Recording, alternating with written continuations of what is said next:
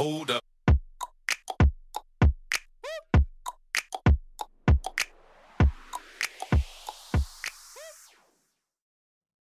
Welcome to another episode of Connect and Move Radio. I'm your host, Andy Fortuna, with co host Tim Langer. Today's episode will be talking about Ido Portal method, movement, and the Republic of Movement. Today's guest is Sean Nicole. He's a movement practitioner and the student of Ido Portal.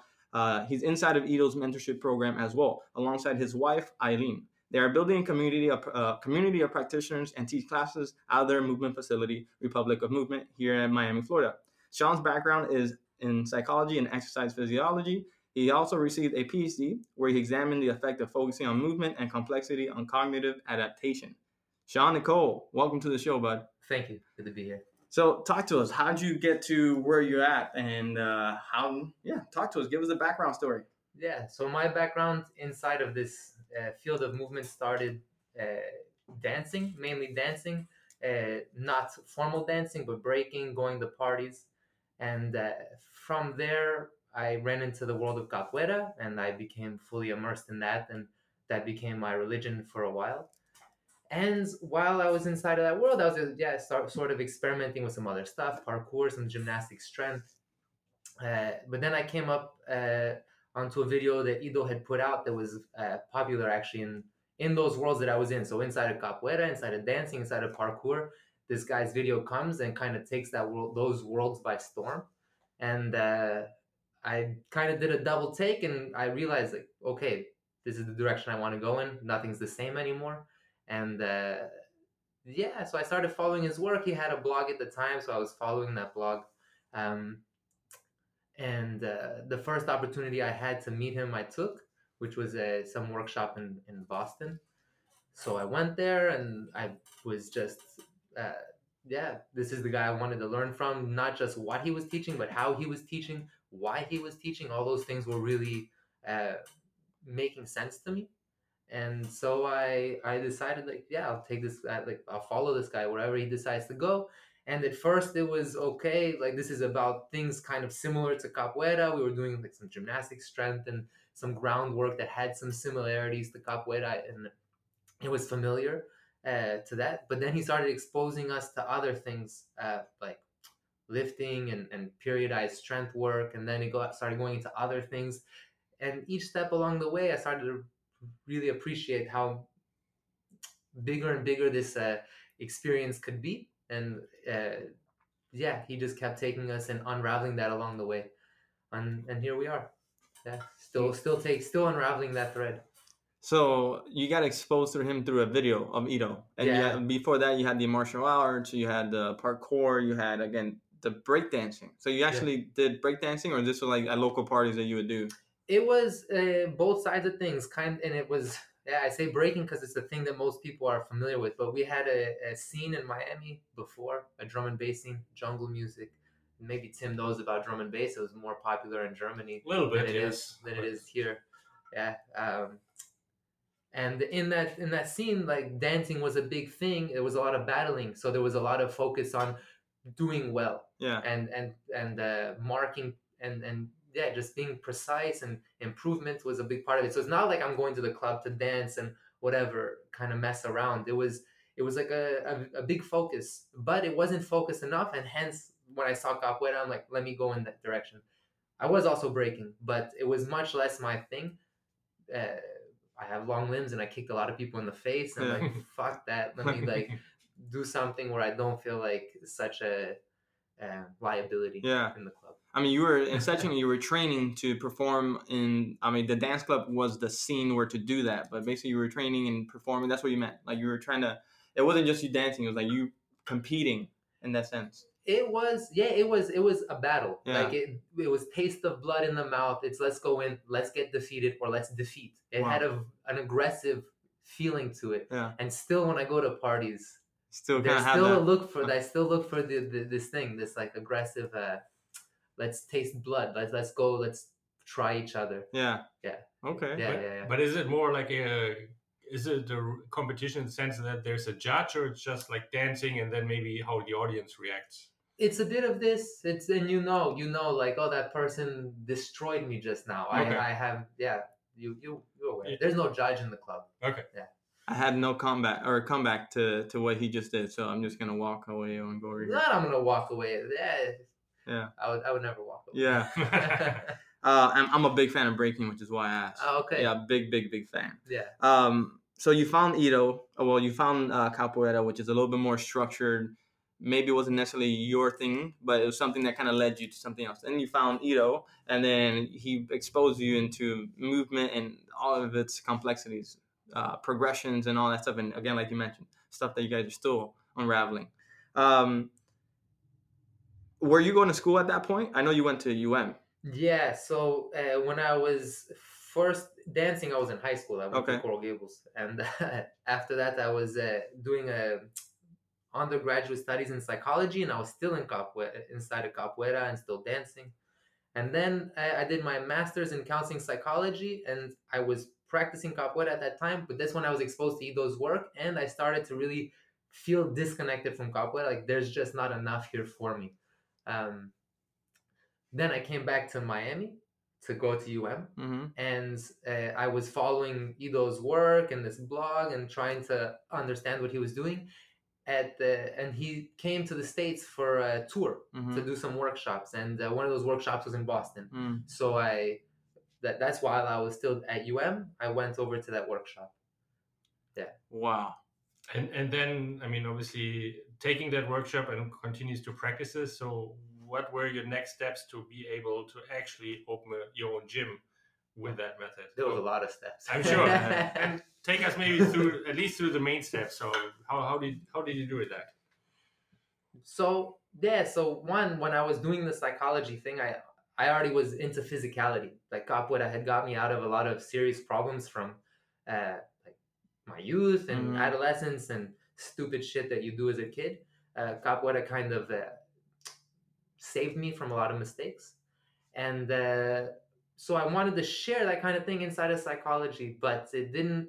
Psychology didn't feel like it was providing me the tools that I actually wanted to do that. So I realized, okay, I need to go actually even before I was into the movement thing, I knew I wanted to work with physicality and use that to help people in some way. At the time, it was going to be helping people who had um, similar problems that what I had as a kind of Mhm. adolescent. Mm-hmm. Um, and uh, yeah, so I decided, okay, if I'm going to do this, I need to learn a bit more about how the body works. It was already interesting, but I decided, okay, I'll do this thing with exercise physiology. And so uh, decided to do the doctoral program. And it's not like I was applying all over the country. I decided I'll apply to this program. If I don't get accepted, it's not meant to be, like you said Right. before All right.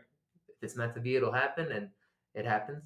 And so uh, I went into that program, and I learned a lot, a lot, a lot of stuff about the body. And I kept studying psychology. My kind of supporting field in there was uh, cognition and neuroscience, and um, I kept uh, kept studying those things as well.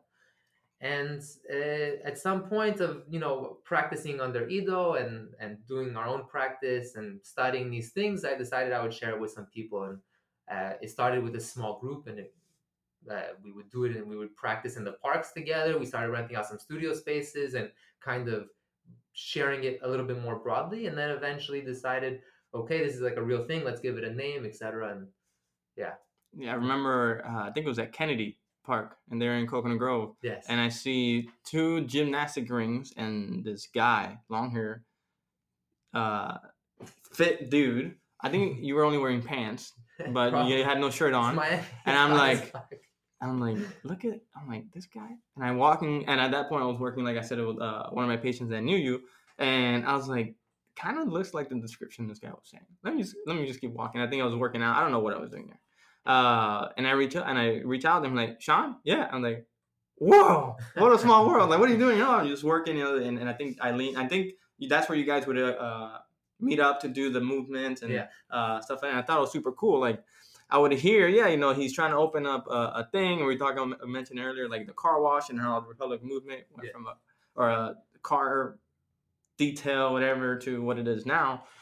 Uh, yeah, the journey of what a, and I've only been from what I've heard. I've never been able to actually speak to you guys and hear, and here we are through the uh, exposure of Ido, through the education, through the psychology stuff, and you intertwining that. uh, to the parks, to the groups, and you guys build enough of a following to be like, all right, we're gonna do this thing, or we're gonna put it right in the middle of Wynwood. Yeah, yeah, yeah, yeah. uh, and and you guys created the Republican movement. Um, explain to to the listeners. I mean, I know a little bit, but I'm sure I'm gonna learn a lot now. But who is Ido Portal? Yeah, so Id- Ido's my teacher, right, inside of this thing of movement. Then the maybe I should start with this. The problem uh, endemic to using the word movement is that the word movement meant something before we used it Mm-hmm. to mean something else. And so, uh, yeah, this this word means something specific to us. So everybody's always moving. Of course, that's like it, it's It is. yeah, it just is like we're moving, of course. So what does it bring extra to the table when somebody like Ido says, "I'm teaching movement"? It, it it's not in the word; it's in kind of what it represents and the ideas behind it. And um, Ido kind of, uh, you know, he, his background is a really interesting background, and uh, you know, he he also started inside of some martial arts and also some capoeira, and and uh, felt limited by those things. Uh, I don't want to speak too much on his behalf, um, but he started uh, taking it broader and broader and looking for uh, something that could kind of encompass as much as possible. And the idea of movement is about as encompassing as it can get, and uh, it gives you just a lens for how can I, what what can I look at? What is revealed by using the word movement and what makes Ido's work distinct inside of movement is not that there's just some movement of the body because like i said everything's always moving. Even if you have nothing to do with physicality there's some movement involved. Like you're sitting at a desk there's some movement okay? Mhm. so that's not such a but, but what's useful about what Ido's work has been is the idea of looking for connections between things not mishing and mashing different uh, disciplines together which is often now what that word is associated with. It's like okay like i do a plus b plus c i do capoeira plus parkour plus i do some lifting.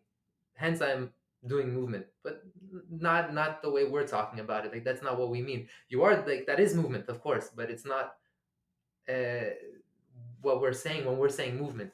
And it's not like one person's word is right or wrong. It's just like that's what happens when you use a word as big and uh, with roots as far back as movement right? Mhm. um, so Ido's approach was always about uh, producing results in a very systematic, methodolo- like methodical way, very intelligent, asking why are we doing certain things, connecting pieces, uh, and then I think the thing that makes it most singularly uh, relevant and important is the searching for tools that are general tools, and a general tool here in this sense means something that uh, yeah, okay, so I'm the person who's like, yeah, like I said, like uh, dance and capoeira, whatever. The, the tools that will uh, translate to all those domains at once without just having to focus on one domain.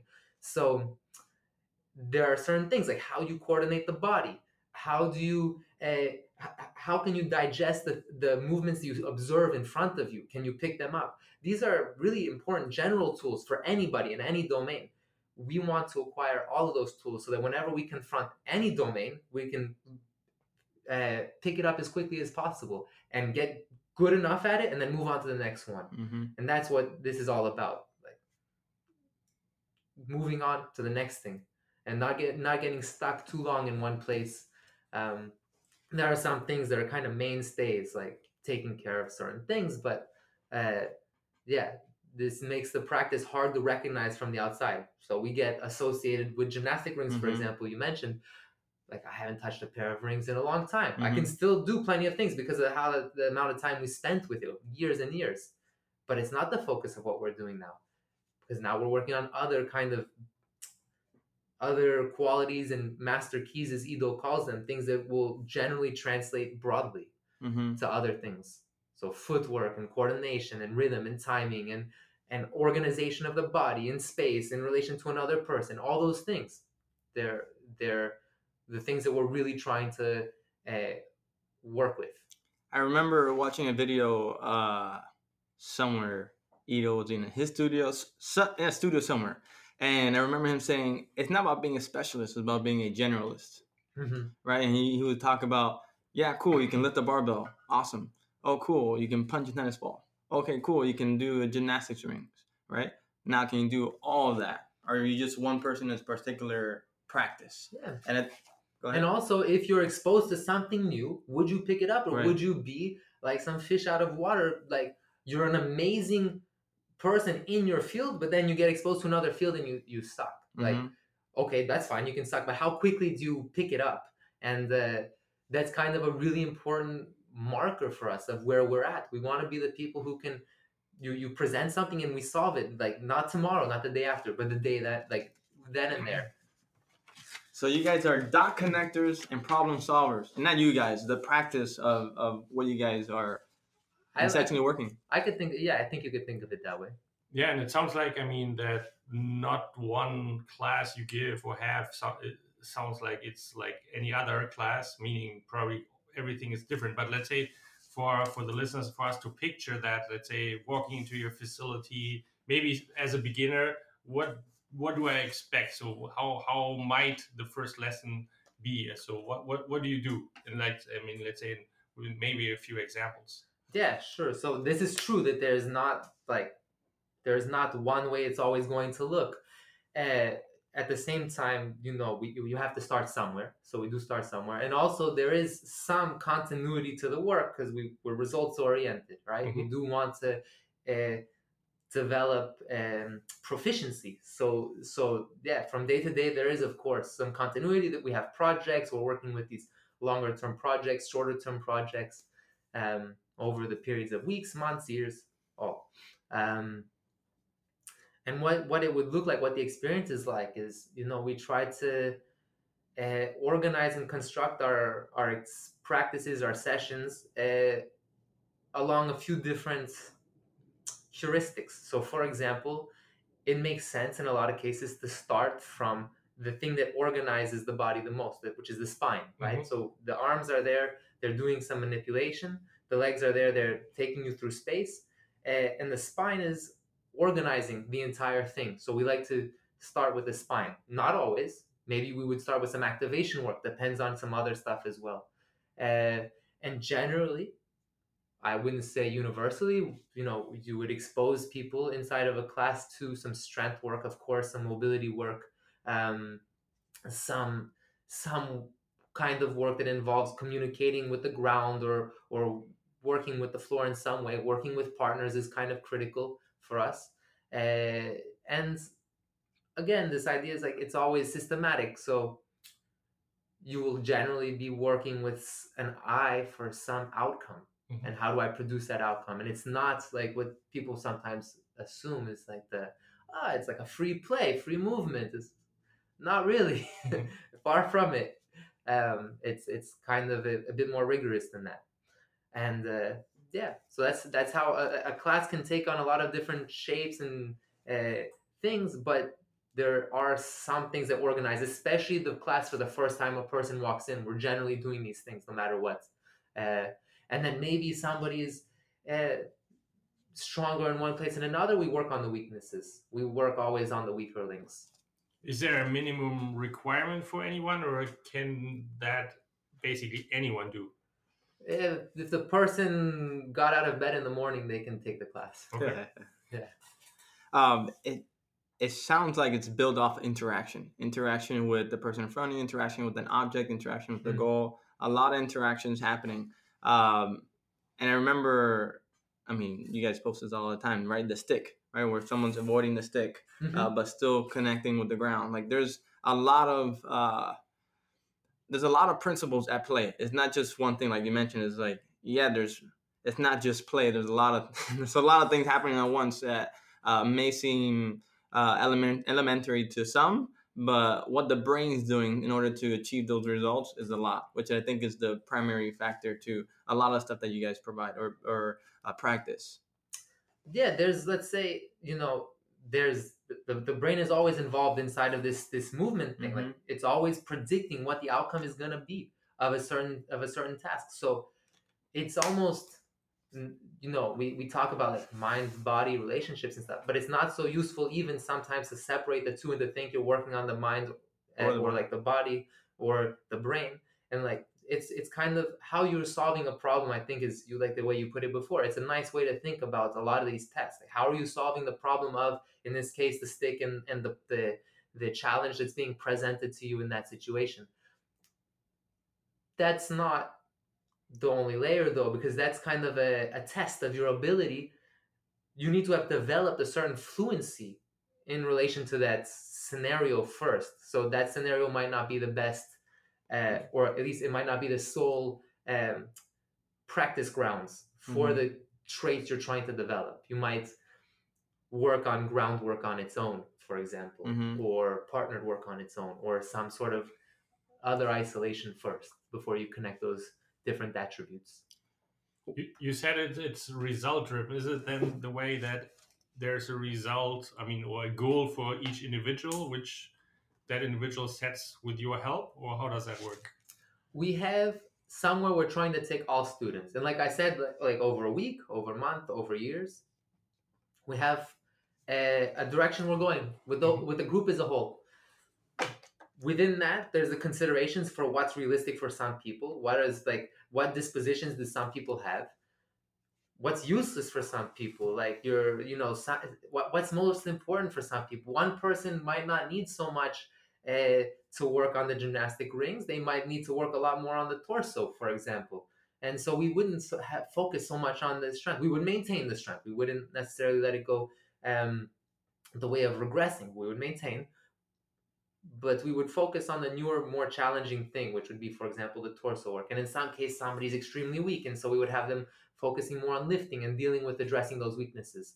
Uh, at the same time people are individuals and they have their own things they want to work on so we can't always coerce them much as we'd like uh, into doing what we envision as kind of the direction they should be going in. So that's kind of the the rea- how we're how we're Mhm. working with it Talk to us about your community, the movement community. in miami or generally Uh, let's go general and then let's make it specific.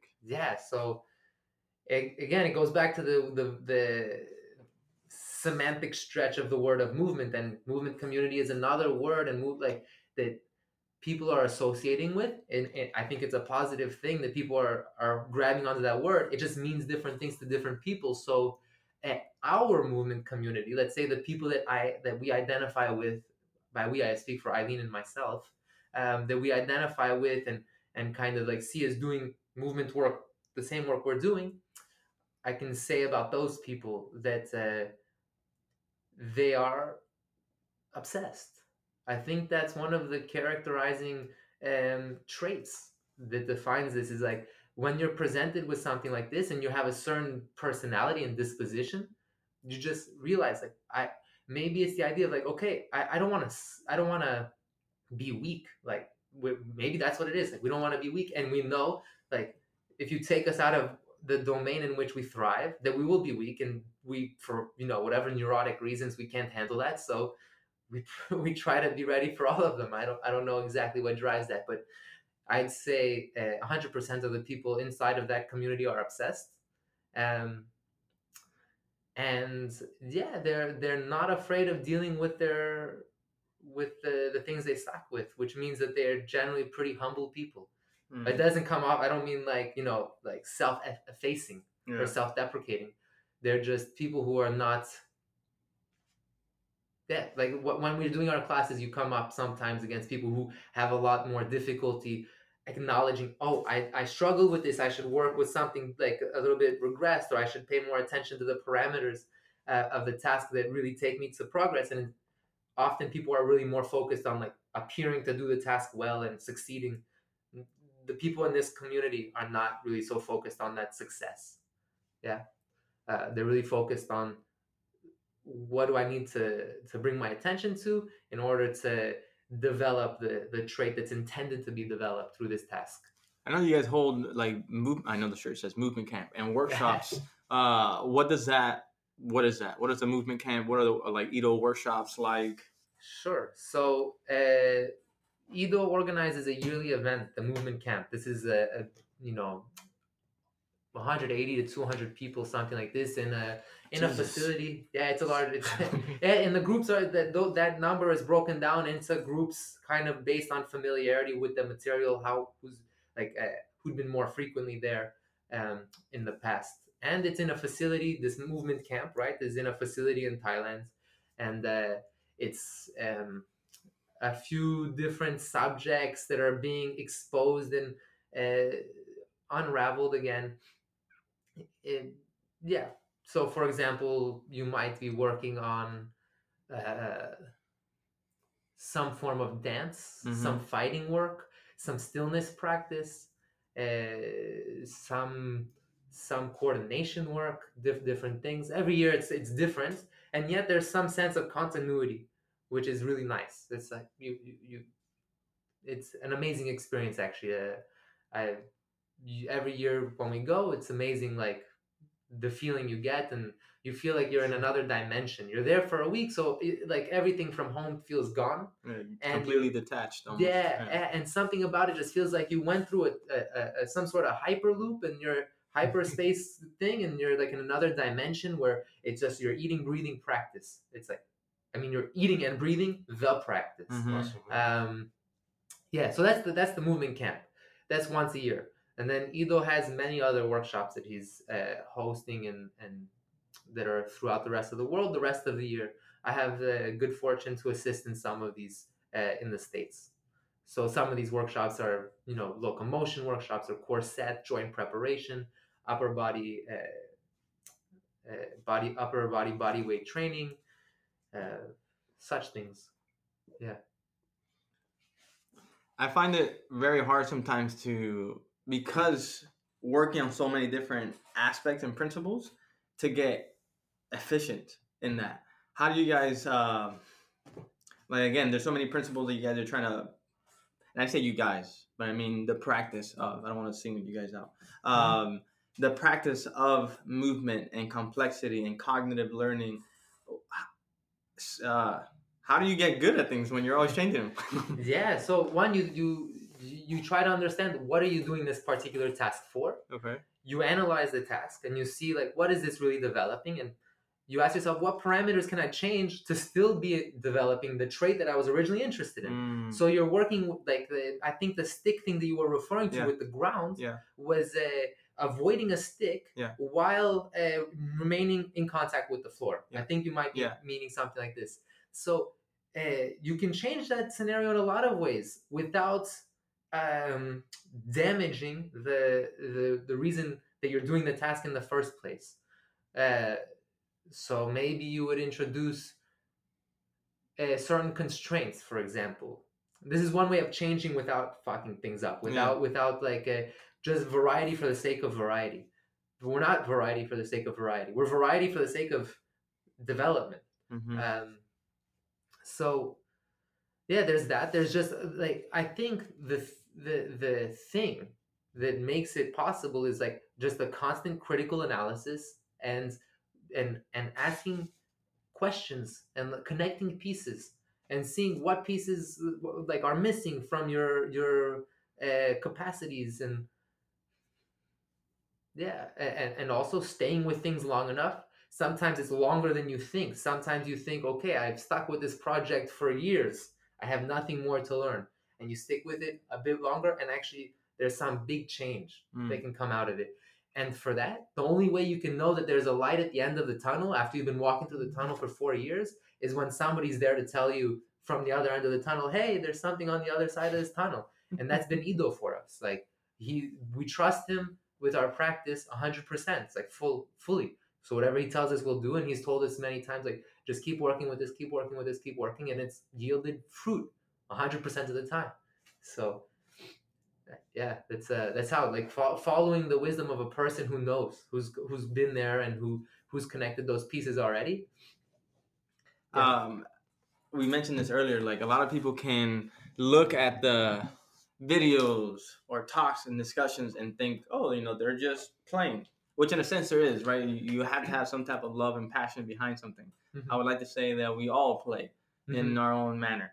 Um, but there are strength and conditioning principles being applied. There is neurological conditioning being applied, right? There, there's, there's. It's crazy, right? It's crazy to think something so simple as avoiding a stick um, involves something like cognitive uh, uh, emission, mobility, uh, force production, right? Mhm. It's and and I asked that question because I myself, as a as a not only a practitioner in healthcare, but I like myself. All right, I myself like to move and always learn. And you can do. I'm a big advocate of.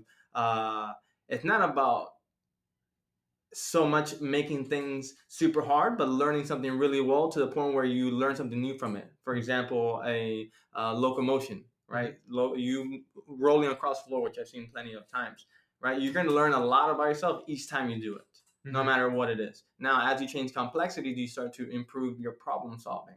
Um, yeah, it's it's crazy to it's crazy to see. I think sometimes people when they see this type of work, they're like, I don't want to do that. I, I want to run fast. I want to lift heavy, and I want to look good. Which, Yeah. in sense, you can also do that as you start to involve this problem solving. let's say you won't lift as much doing Yeah. what we're doing Yeah. as as as if you were just lifting but like that that just goes like you know people have different interests in their life Mm-hmm. uh, a lot of people come to us thinking first like having had an experience of being i'm a lifter and then realizing at some point in their life i want more Mm. not everybody has that experience and how do you do that that's just self like that's just growing up in life and realizing like who you are and what you what you want and um yeah if you want like we'll, we'll put like we will not prioritize incredibly high lifts for example over other things. So we won't get there if that's the if the if the if the the thirst the, the, the hunger is for putting like always a pr a pr a pr we can't satisfy that. We pr in different ways Mm-hmm. but not not in that. So like, we can't fulfill that. We can yeah so some aspects of the practice will maybe keep you healthy as you do that and that will allow you to do that thing more. Mm-hmm. same by the way i say lifting but it's the same with a dancer like we uh, plenty of people want to just move the body in creative ways and we are not just about moving the body in creative ways. Sometimes it's the most repetitive tedious boring way possible and that's that's that's part of it. Some people aren't about that so that's fine. Like parts of the practice can still uh, help you do the thing you love but it's not our envisionment of a movement practice as a full thing where you're always letting go of the things you are good at good Mhm. enough at that's just differences between people But I could also imagine that this practice also helps with completely different sports. I mean, for example, I saw the the video with Conor McGregor, but I could imagine, let's say, me like playing tennis, that it could help me also move better on the court. That would be the idea of the generalist tools and finding the Mhm. tools that do transfer broadly and but still like at that point you're you're deciding like a, a professional fighter is not going to do the things and that that doesn't take him necessarily closer. Maybe he does. I don't i don't speak for him. I don't Mhm. know. But uh, at some point you decide like what is the direction you're moving in? You can only move in one direction at once. So are you moving in the direction of being uh, kind of about movement, which means you're doing everything you're not so great at, yeah, maybe it will help you. But at some point, it won't help you get better at that sport. At some point, it won't. So you have to decide. I mean, uh, you will decide. Anyways, you're gonna decide. So So is the, the, biggest part of your community people who basically full time are movers, or uh, also you have, a, let's say, as a some people are doing that um, that movement and do other sports at the same time. no, definitely, there's a lot of people who are doing other things. Mhm. Definitely, there are. And like I said, I mean, there are people who are doing other things because they love them and it brings them joy. Yeah. and they still and and I think they still think of themselves as movers. Um, in, in as we're just using that term, right, to Yeah. refer to a person who's trying to go broadly after these different pieces. Uh, and then there's the people who are uh, doing it, but who identify in the specialist sport that they're doing, which again, like that's they're they're getting a lot of benefit from it. Mhm. But if it came to a zero sum game, I must pick A or B. They will pick B, where B is not movement. Yeah. That's because that's the that's the the thing that they're identifying with. Mhm. So okay. Sure. Yeah. And, and inside of our community, we have some people, but definitely not the majority are, are like this. And almost everybody does other things because we all have things we enjoy. Of course. I still dance. Yeah. Yeah. But yeah, definitely. Sean, what's your perfect day look like? uh, I, I don't I don't have a perfect day. Ideally, what's your ideal day? Ideal day? Oh, I don't know. It depends on the. You know, I, I used to ask myself that question all the time because I was like, okay, I'm gonna like plan it out, and then I'm like five minutes, like no, five minutes, no, five seconds into, I'm like, okay, 24 hours. Like, there's no way. There's no way. Like, what? I want to do research. I want to. I want to move. I want to be like, you know, with my family. I want to. I want to go vagabond and, and just like be like you know shirtless in the park and enjoy like a, a, a, an idyllic day and then I want to teach a class and then I want to like write articles and so instead I, maybe maybe an ideal week I don't Right. know. Okay. it's a balance of things like I don't think that and and you know there's no ideal day for I don't think How do you how do you I guess a better question is how do you balance being a family man, an entrepreneur, a teacher, a student, uh, and a human being? How do you Yeah. balance that? so the family man thing is easy I train with my wife and my kid Okay. so that's that's Taken care of there. yeah we, we practice together everything we're doing together is always like there's some physicality involved i didn't anticipate it but that's how it played out um, and uh, the other thing so actually the, the real answer to the question i think is uh, what i was telling you before by being obsessed on wh- which for me means like i see it all as one thing. Like so we talk about movement on one end but i see movement as the other side of the coin of like academics as on the other side of like a multifaceted coin that involves a lot of other things but like they're all this one thing that i don't have a word for um that's just the thing that i'm like in love with which maybe you know i try to reduce it sometimes to the word practice or to the word i don't know different words come to mind but it doesn't matter. Um to me they're all one thing. To me like the you want to know what the ideal day is? When it feels like whatever i'm doing is part of everything else. That's the ideal day. When it just feels right. well let's say yeah that but that is when it feels right. When it feels like the things are not separate. When it doesn't feel like i'm doing this and then i'm doing this and then i'm doing this but i'm just being myself as like a cohesive whole. So like it doesn't feel divorced inside. The pieces feel unified. Hmm that's i don't think that's everybody needs that but i needed that. Hmm so Talk to me about pain. pain. It's a fun subject. I love pain. And I uh, unfortunately I didn't get the. It was I mean I think it was like two years ago, and you were having a workshop, and I was on the other side of town, and I was meeting up with somebody else. I didn't get I didn't get to get to the workshop, but um, your perspective, what your teachings are about it. Obviously, me as a practitioner, that's something I deal with on a constant basis. But Yeah. I think in a different aspect of most practitioners, uh, as a healthcare practitioner, yeah, pain. Talk to us about pain. Yeah, so I'm not an expert on pain, but I did learn a lot because of. Uh, Of course you are. You're. We all go through pain, so we're a subject matter expert on our own pain. Are we though? Because a lot of people come in and ask me about their own pain. like a lot of people, are like I have this pain. What should I do? Um, like I, True. I actually can't tell you because uh, you know, uh, like I don't. Yeah, first pain is like one word. So even for myself to use the word pain to refer to like ten different experiences is a shitty, pro- shitty situation. Yeah. So I use like mental tags, and even those are kind of like vague and overlapping tags. Uh, and then to communicate across this, like across space to another person about pain is very difficult. Uh, but when we're talking about pain, you know, the, the thing that I kind of um, what, what what got me into the whole pain thing was wasn't your like it's actually a kind of um, specific application of a really major principle in neuroscience, which is your experience is always constructed. You don't see things as they are.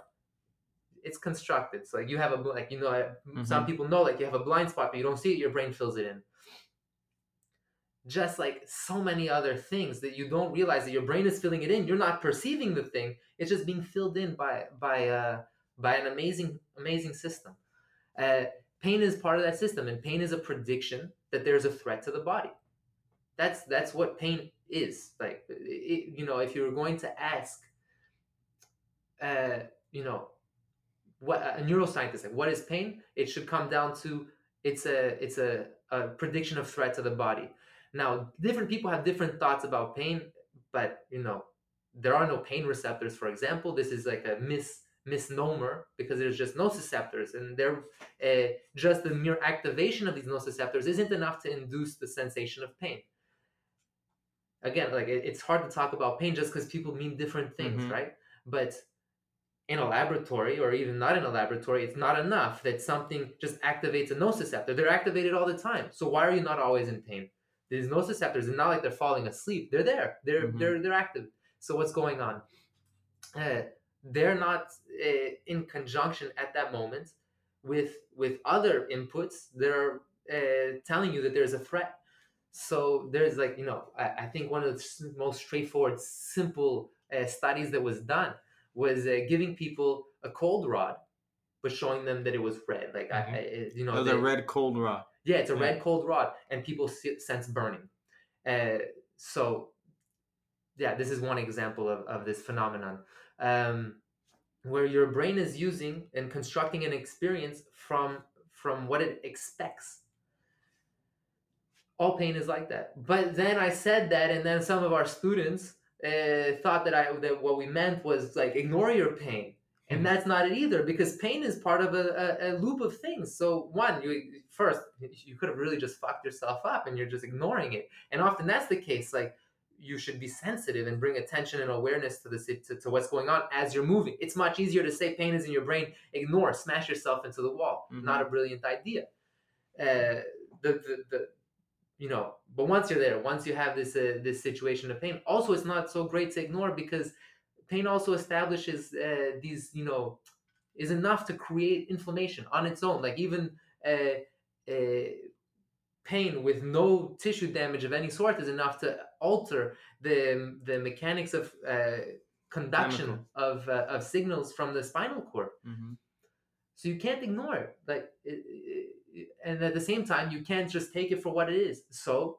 we believe in research your pain like take some time and like figure it out. So often you feel like really fucked up and you spend some time just moving around and you realize wait that was nothing.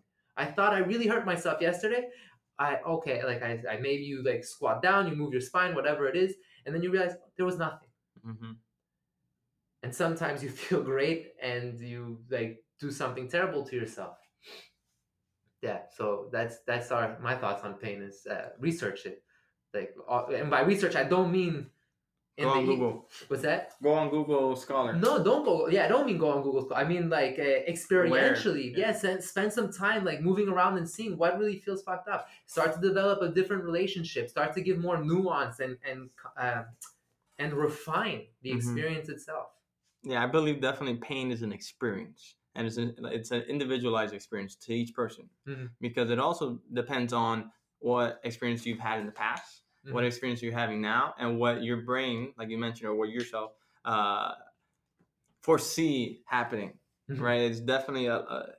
Most people think pain is just okay. I have knee pain. yeah right? yeah, It's just a knee pain. But and then you wake up the next day and you had no knee pain. So was it really pain, or was it a, an experience where you had now where beyond the stress and maybe a particular movement you did at that moment and it's just a flare up or a uh, signal to your brain to say, hey, whatever you're doing, stop right now. What's going on? Yeah, but th- so that's the thing. Like even that signal cannot be. It's not a sig like it's not like a. There's no signal saying stop, right? Mhm. There's there's your brain is interpreting the signal, and it's interpreting it along with your past experiences. Like you walk into a lot of doctors' offices and you'll see the model of the skeleton Mm-hmm. with the bulging herniation, Yeah. right? Or you'll see a drawing or whatever of it. what like and then the you know you tell them like then you have like a visual impression and you start to like think these things and your nervous system is Creating a story. yeah it- but it's, it's it's also like very efficient like it'd be stupid for your nervous system not to think i have a herniated disc and to not have pain this would be a mistake because you gave yourself the impression that a herniated disc is some sort of death Problem. sentence Mm-hmm.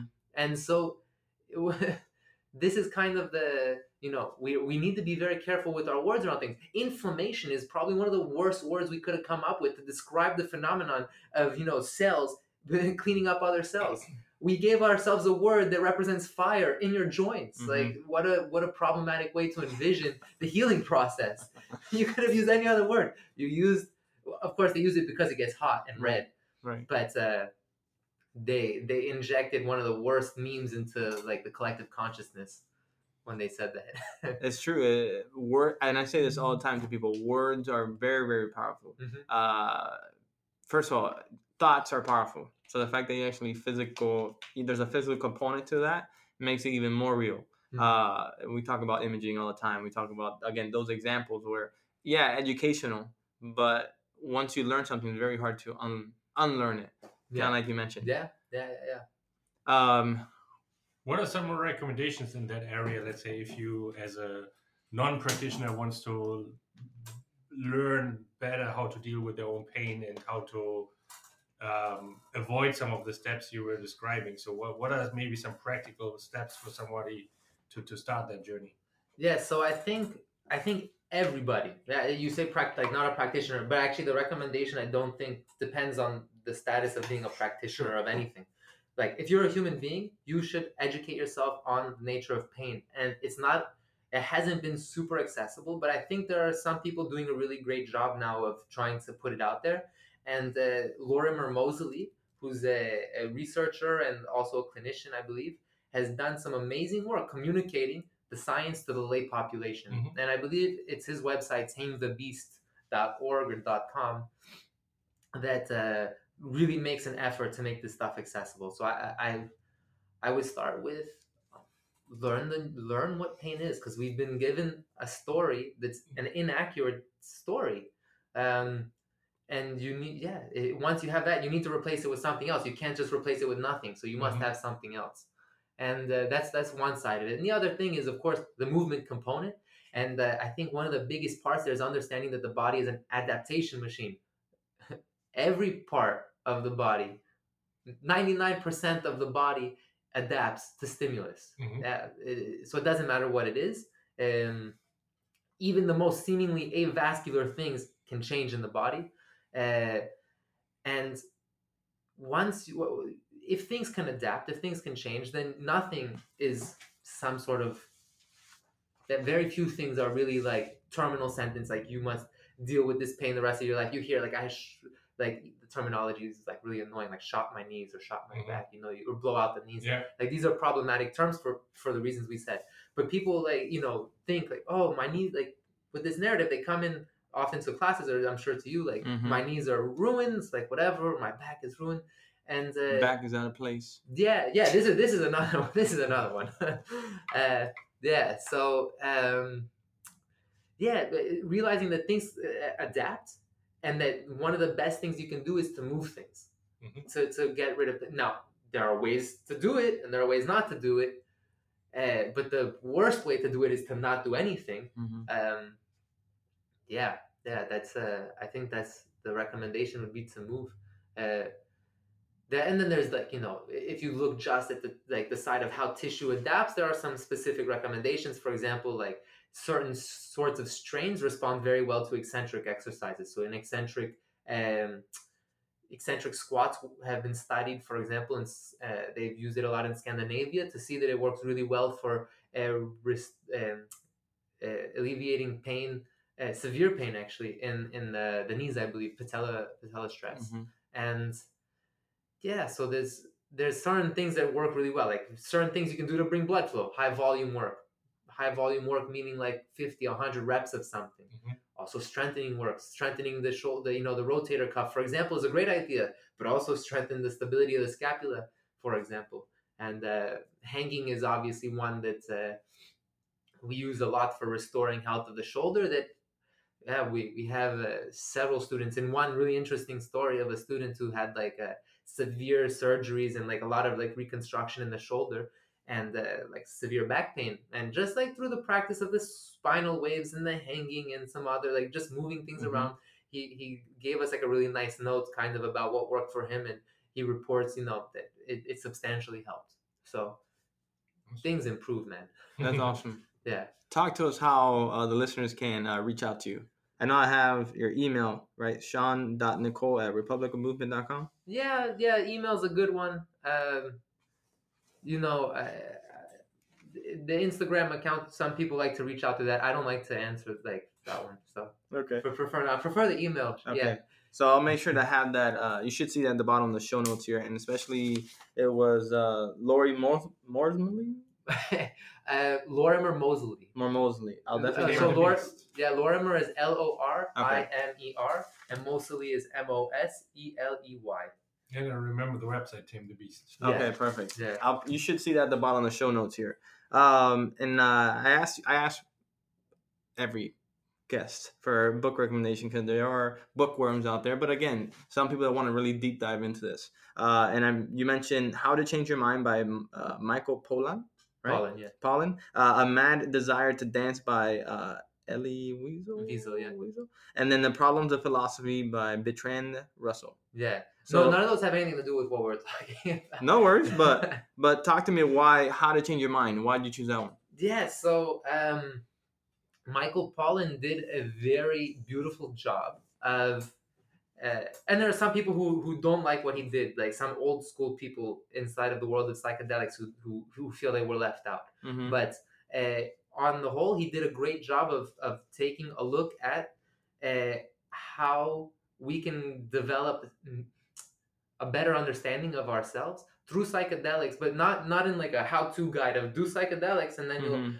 uh, have these experiences and you'll yeah it, it's it's more of a, a kind of an update in a lot of ways to how we understand ourselves i think. So you know he's using the lens of psychedelics. Michael pollan's the guy who wrote omnivore's dilemma for i don't know if you're familiar with this one. So Mhm. he, he's a guy he's a journalist like with serious journalistic credentials who did just an amazing job of looking at, at the research behind psychedelics. So there's a recent remergence basically in the the usage of psychedelics for uh, recovery from all sorts of shit. And like or, or and not just recovery but they like one of the big ones is uh, overcoming the trauma of imminent death for those with terminal illnesses terminal cancers.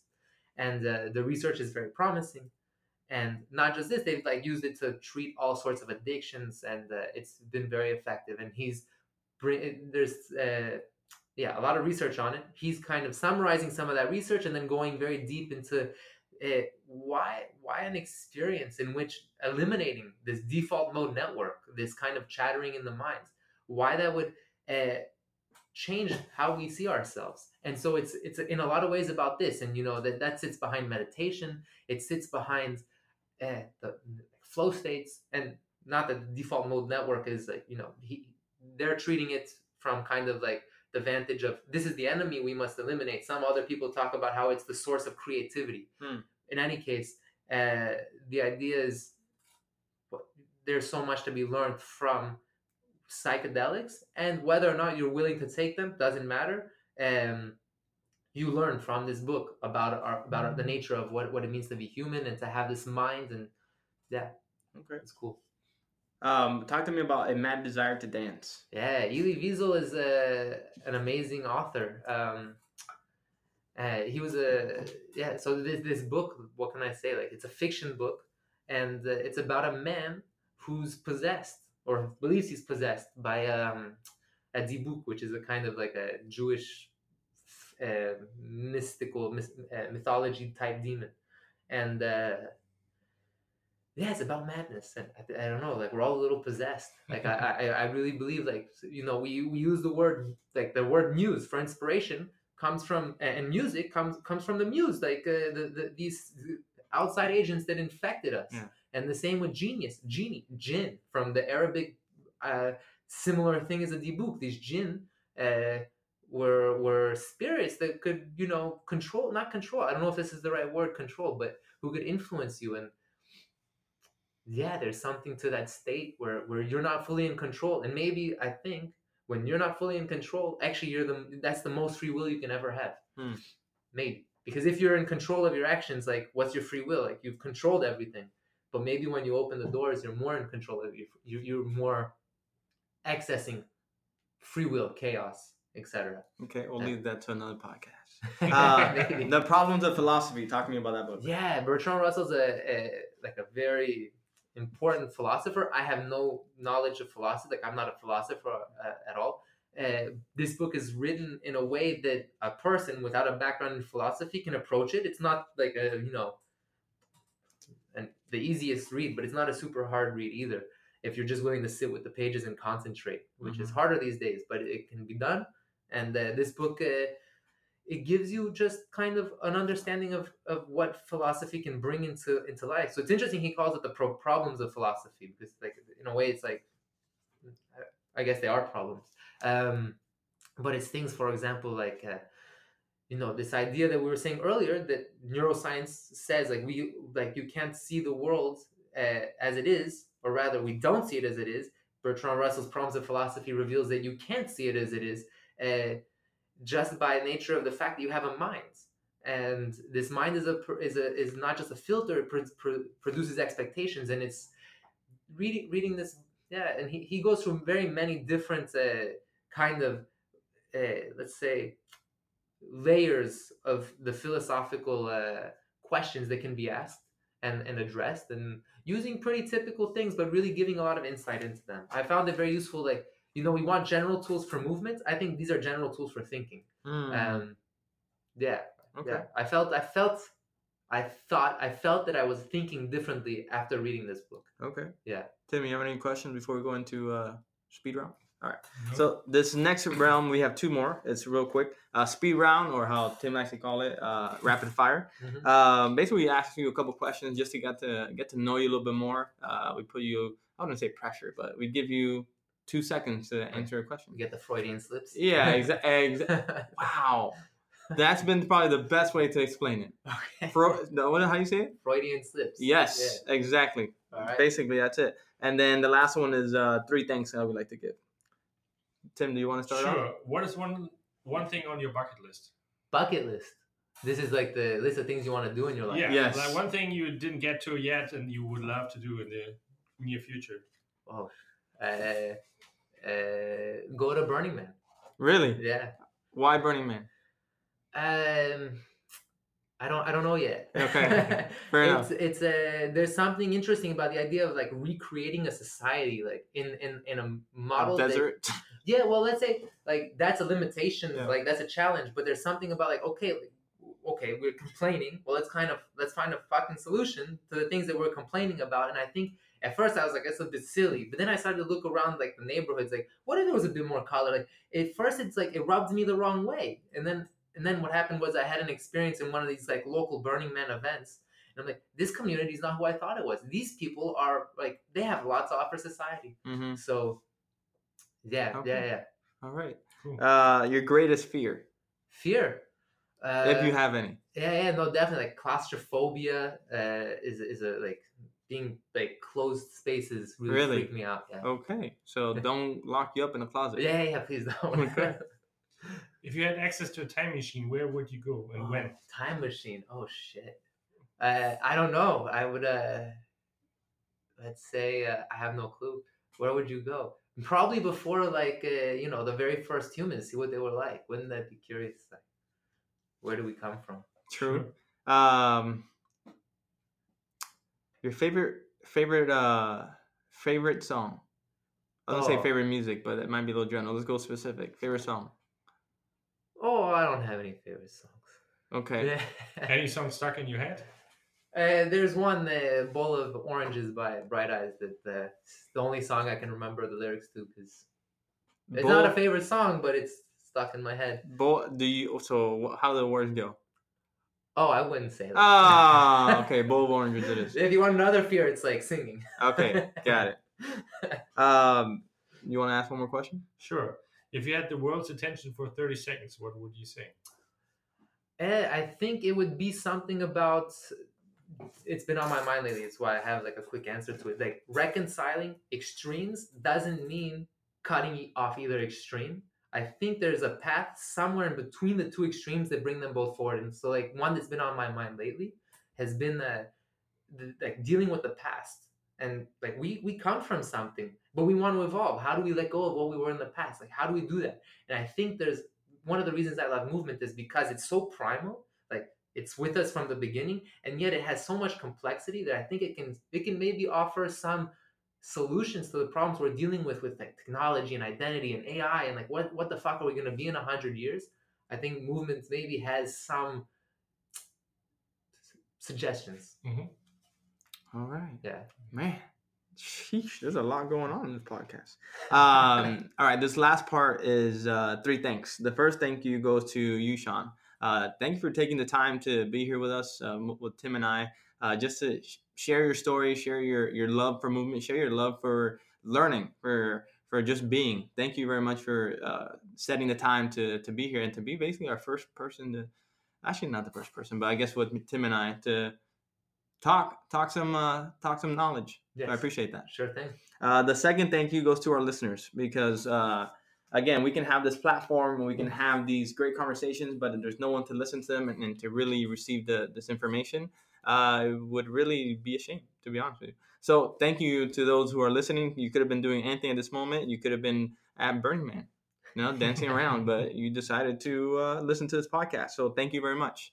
Uh, the last thank you goes to our clients, our patients, our students, um, even our family members, man. The, the, the people that allow us to do what we get to do every day, the people that value what we do, uh, our passion, uh, and see value off of it.